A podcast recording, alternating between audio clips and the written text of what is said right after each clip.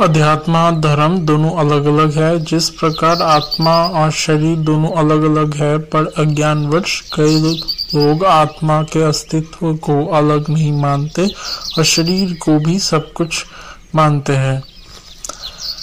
ठीक इसी प्रकार अज्ञानवश कई लोग अध्यात्मा को अलग नहीं मानते और धर्म को ही सब कुछ मानते हैं। उन्हें लगता है धार्मिक होना ही आध्यात्मिक होना है, जबकि धार्मिक होना अलग बात है और आध्यात्मिक होना अलग बात है। धार्मिक ज्ञान अलग है और आध्यात्मिक ज्ञान अलग है। अध्यात्म अर्थात शरीर को धारण कर कर्मेंद्रियों द्वारा कर्म करने वाली अभौतिक शक्ति आत्मा का अध्ययन करना। आत्मा के अस्तित्व पर वास्तविक और विस्तृत ज्ञान होना शरीर धारण करने और छोड़ने से पहले आत्मा कहा और किस रूप में रहती है? आत्मा स्थूल जगत में आने से पहले कहा और किस रूप में थी? आत्मा का मूल वतन अर्थात वास्तविक घर कहा है? इस पृथ्वी पर आने के बाद आत्मा के शरीर धारण करने और छोड़ने का नियम क्या है? अर्थात आत्मा कब तक इस जन्म मरण के चक्र में रहती है?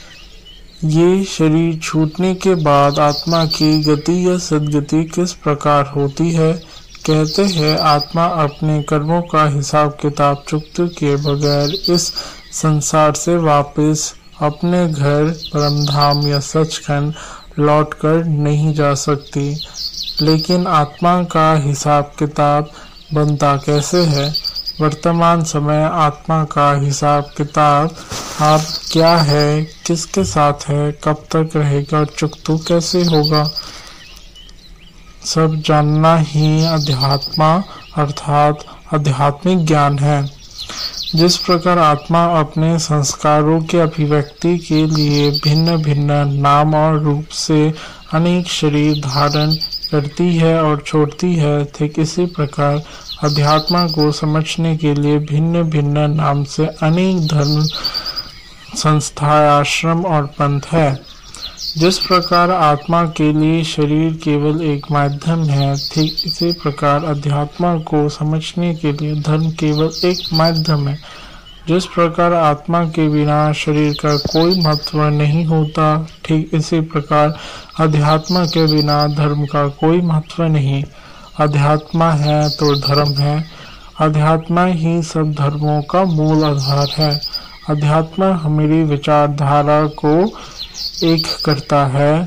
सर्वात्माओं के प्रति हमारे मन में अपने पना भाईचारे का भाव जागृत करता है, जबकि धर्म अनेक होने के कारण हमारी विचारधारा को अलग अलग करते हैं। इसलिए अध्यात्मा एक सिंगुलर शब्द है जबकि रिलीजन्स अनेक धर्म प्लूरल शब्द है। किसी भी धार्मिक संस्था, आश्रम या पंथ से जुड़ने का उद्देश्य आध्यात्मिक ज्ञान प्राप्त करना अर्थात आध्यात्मिक होना है। केवल धार्मिक ज्ञान होना अर्थात किसी एक धार्मिक संस्था, आश्रम या पंथ से जुड़कर उसका विस्तृत ज्ञान होना और उनके द्वारा दिए बनाए गए नियम और कायदे का पालन करना। अध्यात्म अर्थात आत्मिक ज्ञान न होने के कारण मनुष्य उस विषय, विशेष धार्मिक संस्था, आश्रम या पंथ के प्रति कट्टर हो जाता है। उसे सिर्फ़ अपना धर्म ही ठीक लगे लगने लगता है और दूसरे धार्मिक संस्थाओं के प्रति उसके मन में हीन भावना आ जाती है, जो आगे चलकर ईर्षा द्वेष, नफरत और लड़ाई झगड़े का कारण बनती है।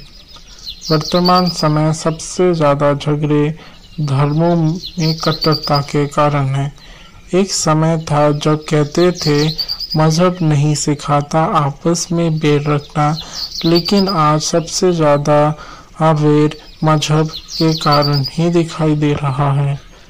आज मनुष्य अपनी आत्मिक पहचान भूल गया है और वो अज्ञान वर्ष स्वयं को अपने शरीर के नाम, रूप, पद और धर्म के आधार पर ही जानता है और कम व्यवहार में आता है, जिसके कारण संसार में नैतिक मूल्य की जगह अनैतिकता दिखाई देती है। जब अब वक्त आ गया है, मनुष्य अपने वास्तविक, आध्यात्मिक स्वरूप को पहचाने कि वो इस पाँच तत्व के शरीर को धारण करने वाली एक चैतन्य शक्ति आत्मा है। Peace purity happiness love and bliss उसका अपना मूल स्वभाव अर्थात स्वधर्म है। सर्वात्माओं का मूल स्वभाव अर्थात स्वधर्म एक ही है, जबकि शरीर के धर्म अर्थात परधर्म अलग अलग है। हिंदू, मुसलमान, सिख, ईसाई, ब्राह्मण क्षत्रिय वैश्य पी के पीबी के बीबी के इत्यादि, ये सब देह भान अर्थात देह के धर्म है। आत्मा के शरीर छोड़ने के साथ ही उसके से संबंधित सभी धर्म छूट जाता है। आत्मा योग द्वारा आत्मा की आंतरिक शक्तियों पर ध्यान केंद्रित कर उन्हें जागृत किया जा सकता है। आत्मिक स्मृति में रहने से किसी भी आत्मा के प्रति मन में नफरत का भाव नहीं रहता और किसी भी परिस्थिति में मन विचलित नहीं होता।